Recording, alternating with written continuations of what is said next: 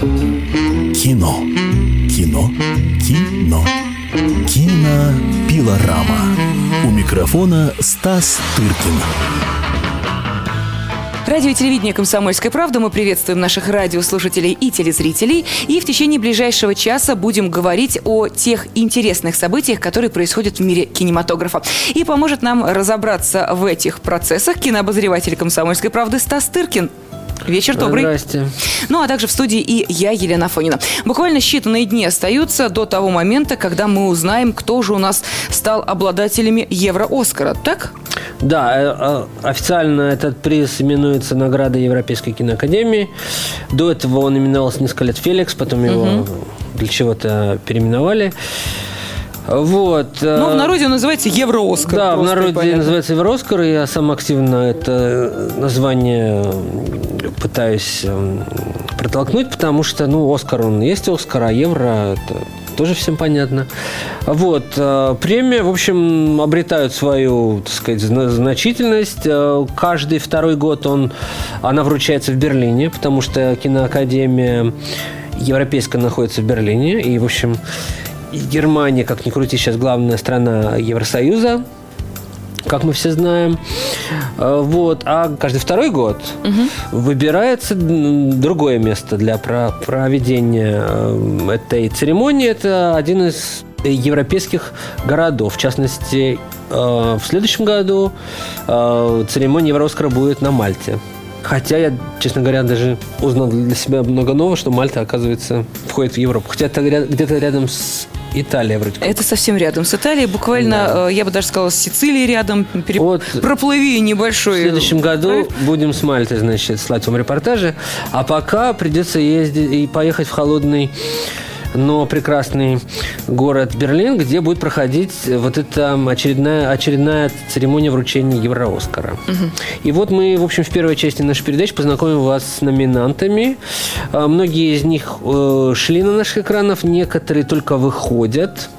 Э, Евроскар – это такой итог уходящего года. То, что Итог уходящего кино. года, да, и некоторые фильмы уже прошли у нас и даже были награждены на главных Оскарах. Но поскольку там система отсчета у европейцев чуть-чуть, видимо, другая. Вот, в частности, допустим, только в этом году э, вошел в, в шестерку лучших фильмов э, года, допустим, фильм «Король говорит», хотя он уже, в общем, и получил своих Оскаров и даже был показан совсем недавно по нашему телевидению. Телевидение, да. Ну, коль я начал говорить о фильмах, э, о лучших фильмах года, то уже э, пора перечислить их все, да, видимо? Ну да, уже так. Барабанная дробь и так. Да, значит, вот фильм «Король говорит», который получил уже все, что только можно, и поэтому вряд ли что-то получит в Берлине. Это фильм, который получил, опять-таки, Оскара за лучший зарубежный фильм, датский, фильм под названием «Месть» Сюзанны Бир над которой издевался в своей знаменитой речи в Каннах, где он признал, что любит Гитлера, Ларс фон Триер. Он очень прошелся по этой э, своей соотечественнице, она тоже датчанка, Сюзанна Бир, которая, на удивление, снимает фильмы на его студии. И сам э, новый фильм Триера э, «Ми- «Меланхолия», он тоже в этой номинации, как они схлестнулись. Я думаю, именно он и получит, по крайней мере, что-то.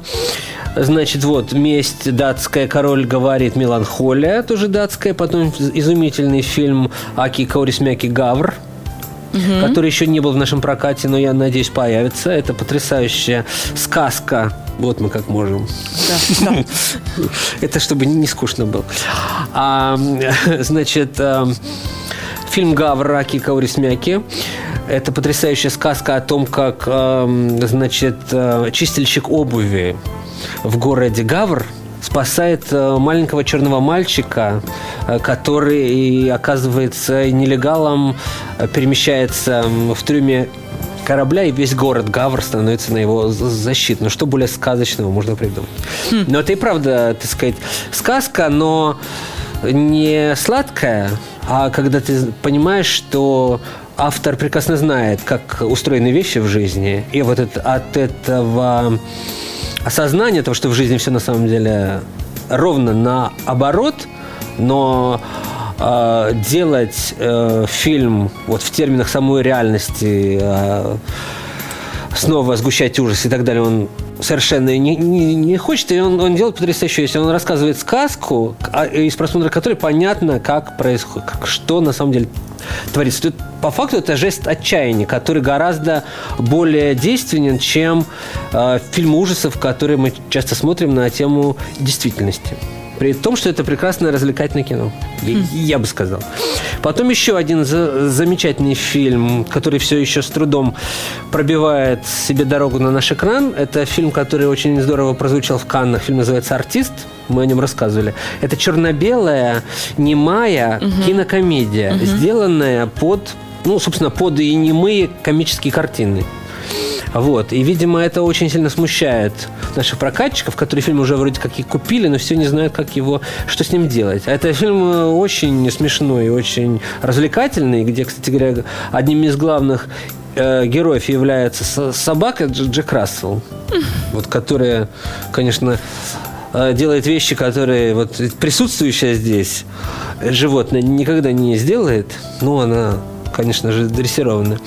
Вот, э, значит, вот этот фильм и картина братьев Дарден «Мальчик на велосипеде», которая тоже в общем, да, о свинцовых мерзостях жизни, но тоже с достаточным таким хэппи-эндом.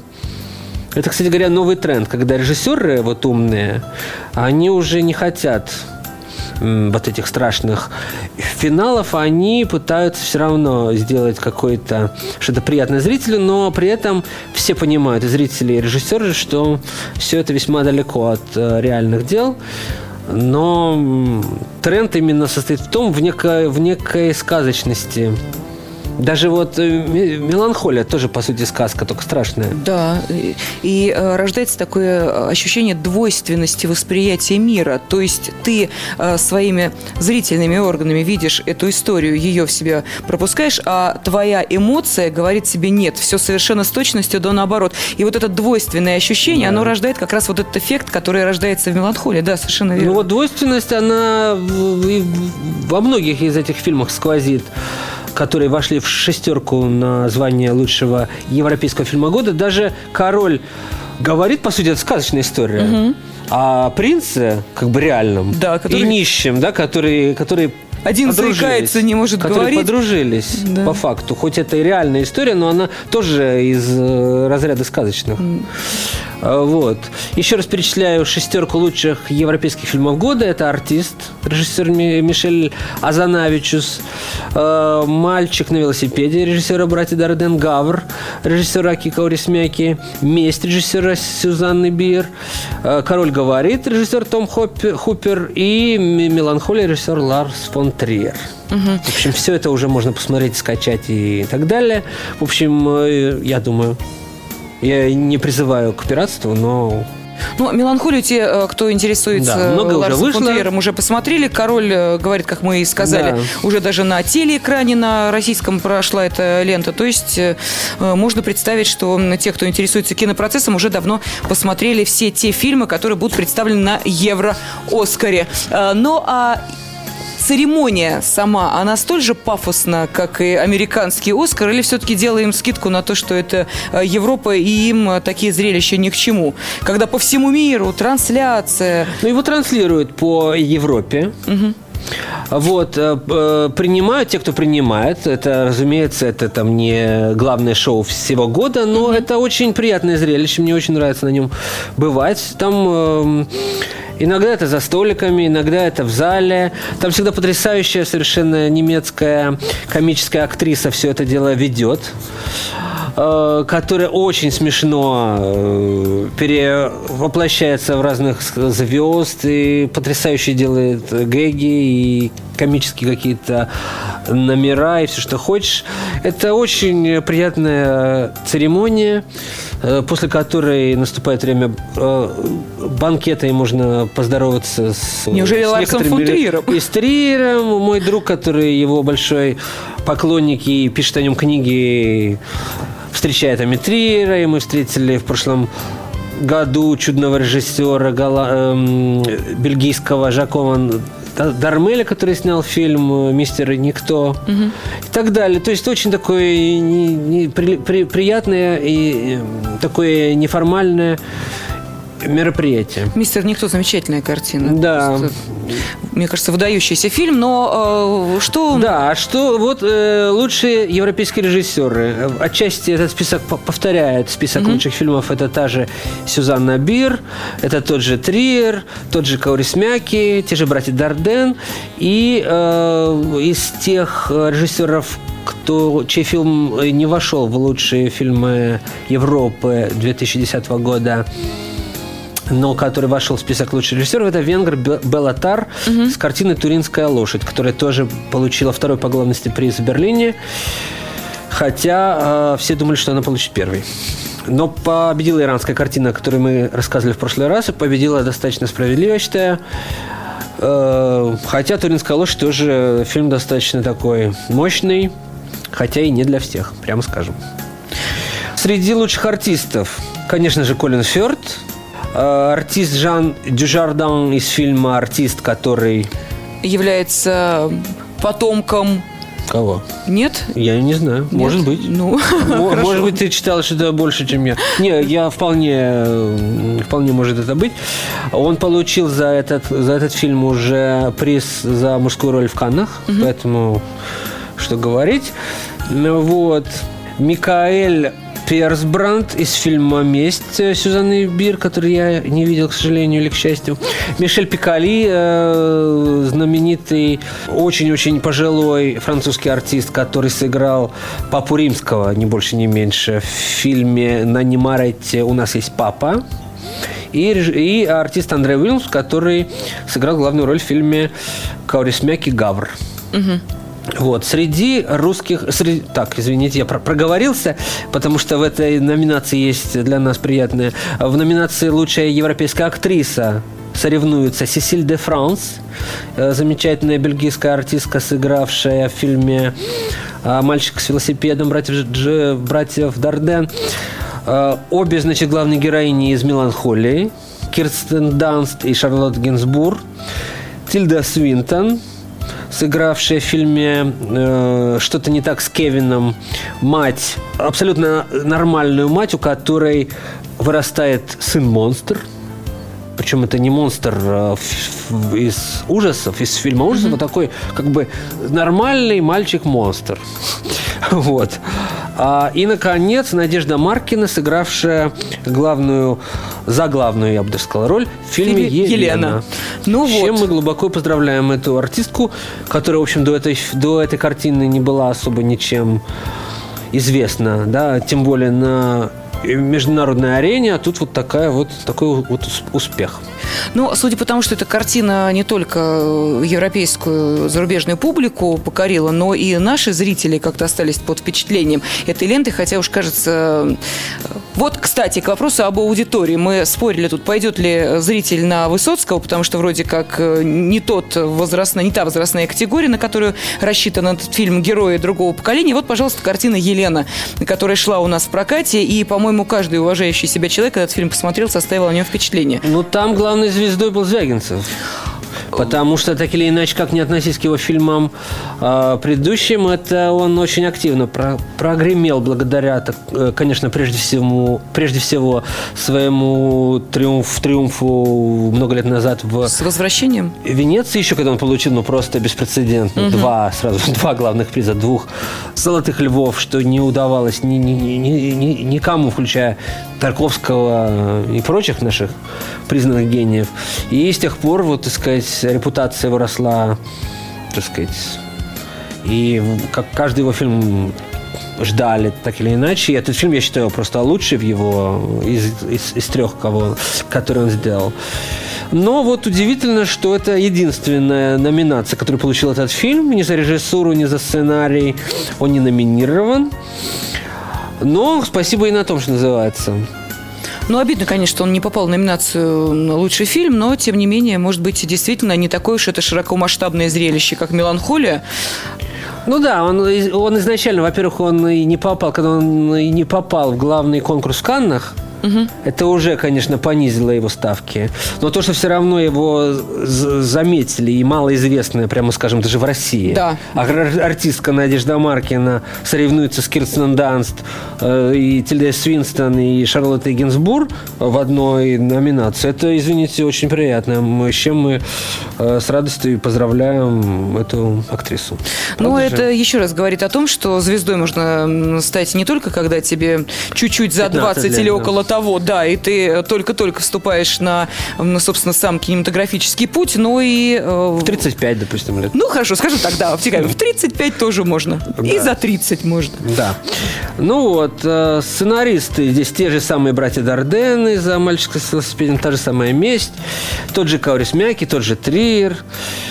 Но уж операторы-то они традиционно... Оператор. Кто-нибудь из наших, кто Всегда попадал. из наших попадал вот Кричман. То с овсянками, то с изгнанием. Но вот за Елену его решили не, не номинировать, видимо, Сказали, потому что хватит. уже сколько можно.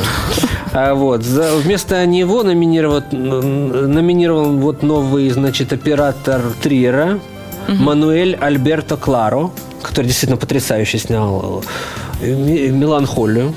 Просто потрясающе. Э, черно-белый фильм «Туринская лошадь». э, «Туринская лошадь», да, вот ее оператор Фред Келлемен, поляк Адам Сикора и француз Гильем Гийом Шифман за фильм «Артист».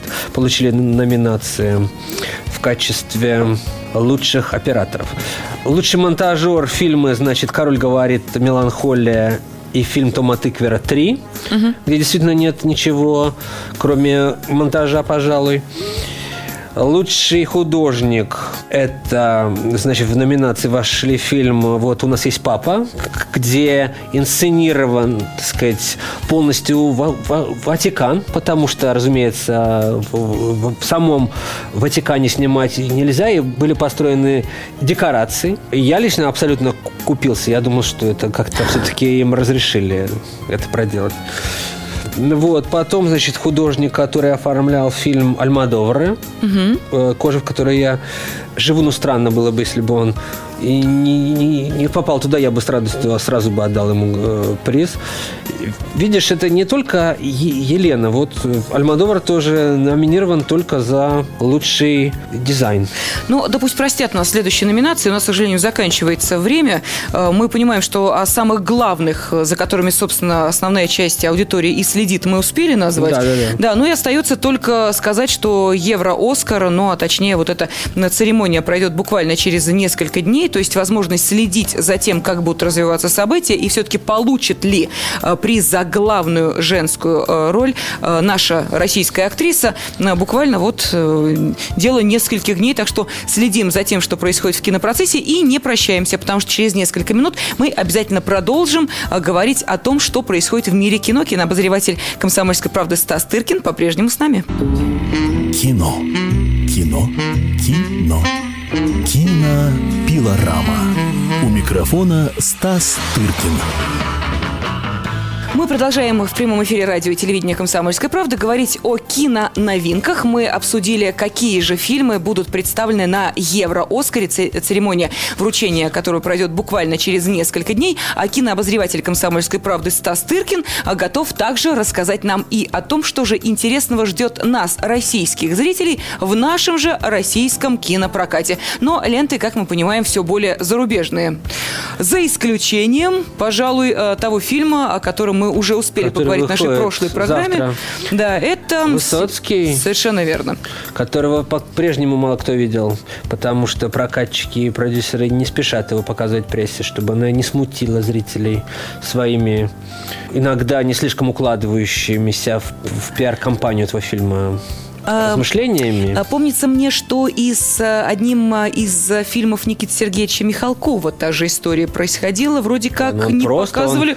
всю прессу он посадил демонстративно в последний ряд. В последний ряд балкона. Вам указали ваше место? Наше место Вот было указано. Ну, потом мы ответили соответствующе. Если бы нас посадили в первый ряд балкона, и рецензии, глядишь, были бы другие. Нет, ну здесь... Шучу, конечно- я шучу, Да, да, здесь другая ситуация. Понятно, что просто сохраняют интригу, чтобы уж как рвануло, так рвануло. Вообще, а Первый канал очень любит подобные акции устраивать. Мы помним времена, когда дозоры были показаны, премьеры в ночь новогоднюю.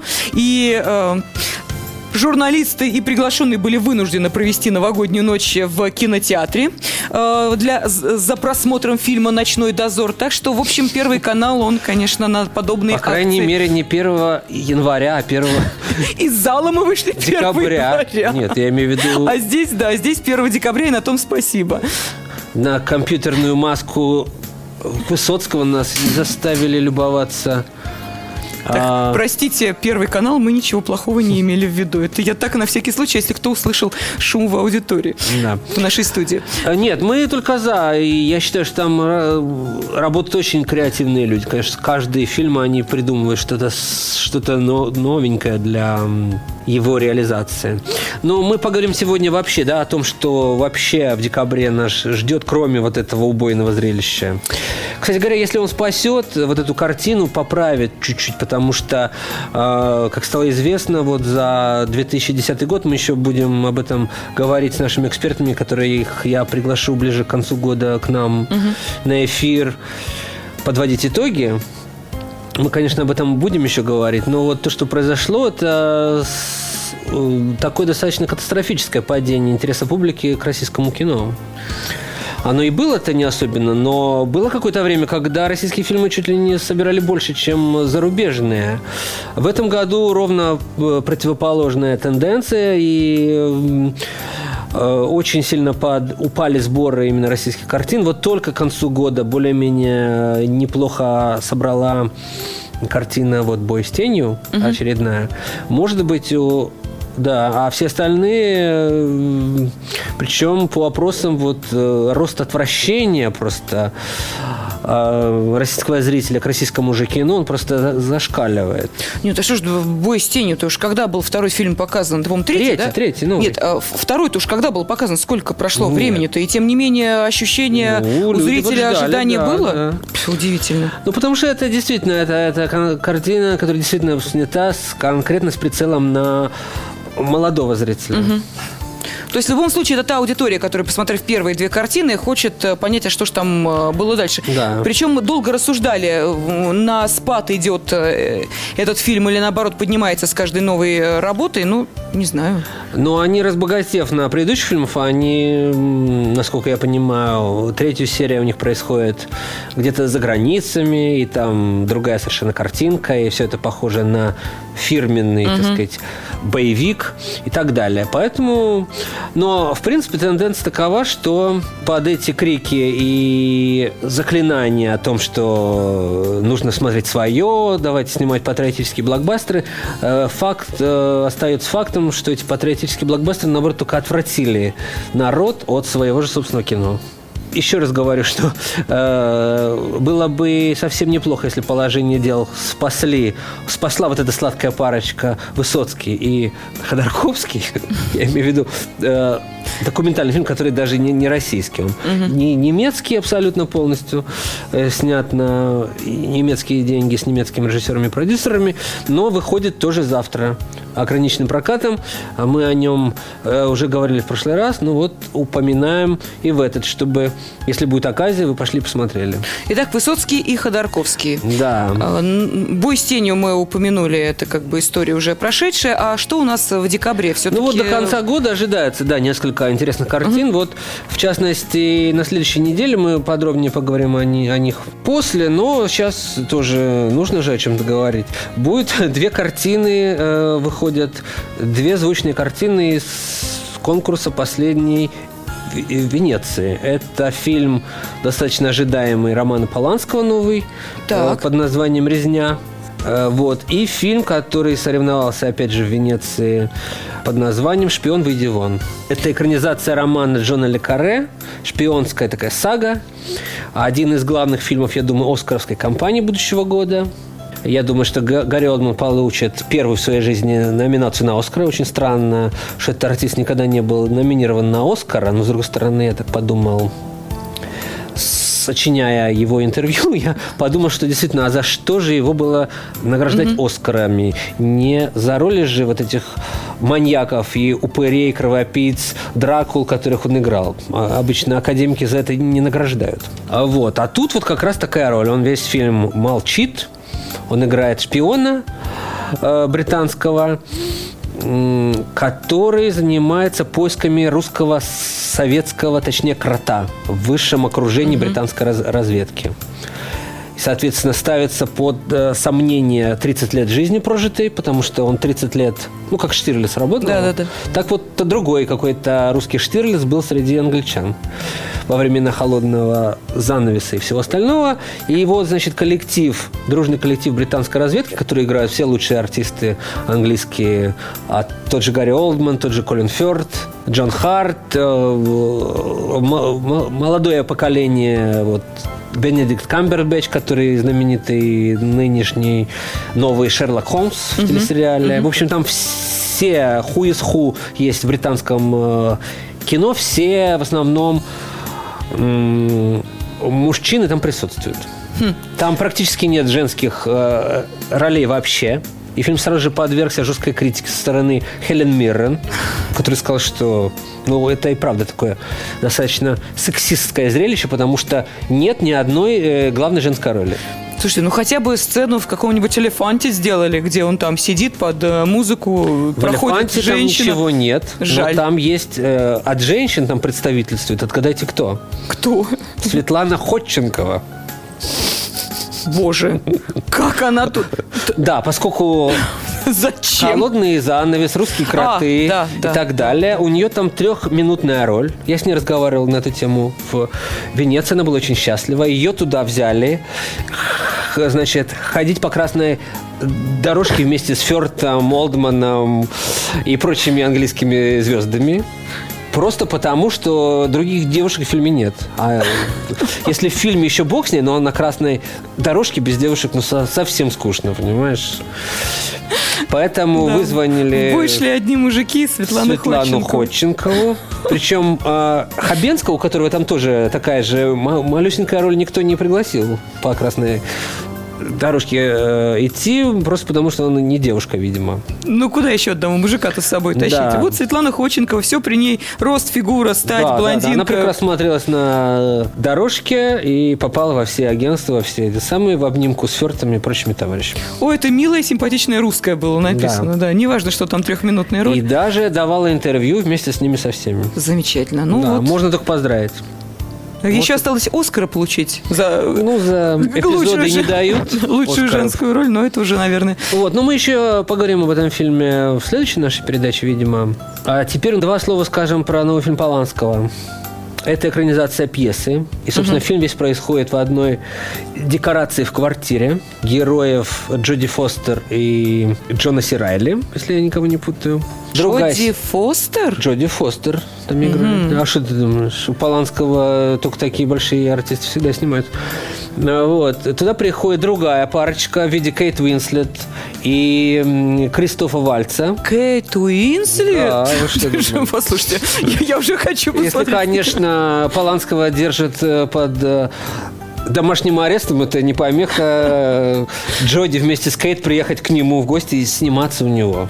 Тем более, да, да, да, условия сценического пространства. Да, он, я думаю, понимаешь? нарочно выбрал такой материал, чтобы делать его как-то не без отрыва от, э, Отсылки. от ссылки, от домашнего ареста. Не нужно ехать ни в какие страны.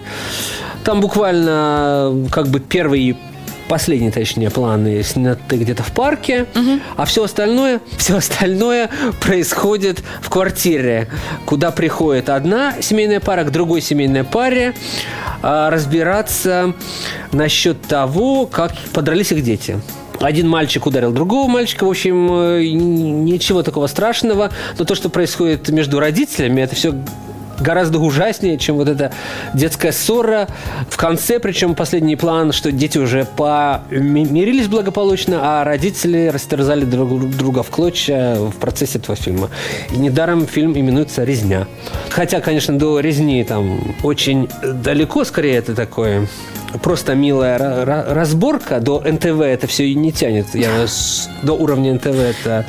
И даже до уровня программы «Пусть говорят» не дотягивает. Да, не, со- Не дотягивает, совсем не, не дотягивает, но тем не менее посмотреть на этих дву- э, четырех прекрасных артистов, оно того стоит. Главный аттракцион – это когда Кейт Уинслет тошнит, как сказать по-русски, рвет на любимый альбом Джо, Джоди Фостера, э, Джоди Фостер, э, художника Кокошки, которого она э, всю жизнь свою буржуазную лелеет и рассматривает.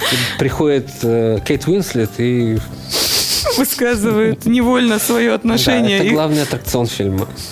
А, ну что ж, у нас э, завершается время нашего эфира. Мы понимаем, что о премьерах декабря мы не успели все рассказать, но, значит, в следующем выпуске программы «Кинопилорама» обязательно вернемся к этим кинособытиям, которые ждут нас до завершения этого 2011 года. Кинообозреватель «Комсомольской правды» Стас Тыркин и я, Елена Фонина, были в эфире. Спасибо всем, кто провел этот час вместе с нами. Пока-пока. Кино. Кино. Кино. Кинопилорама. У микрофона Стас Тыркин.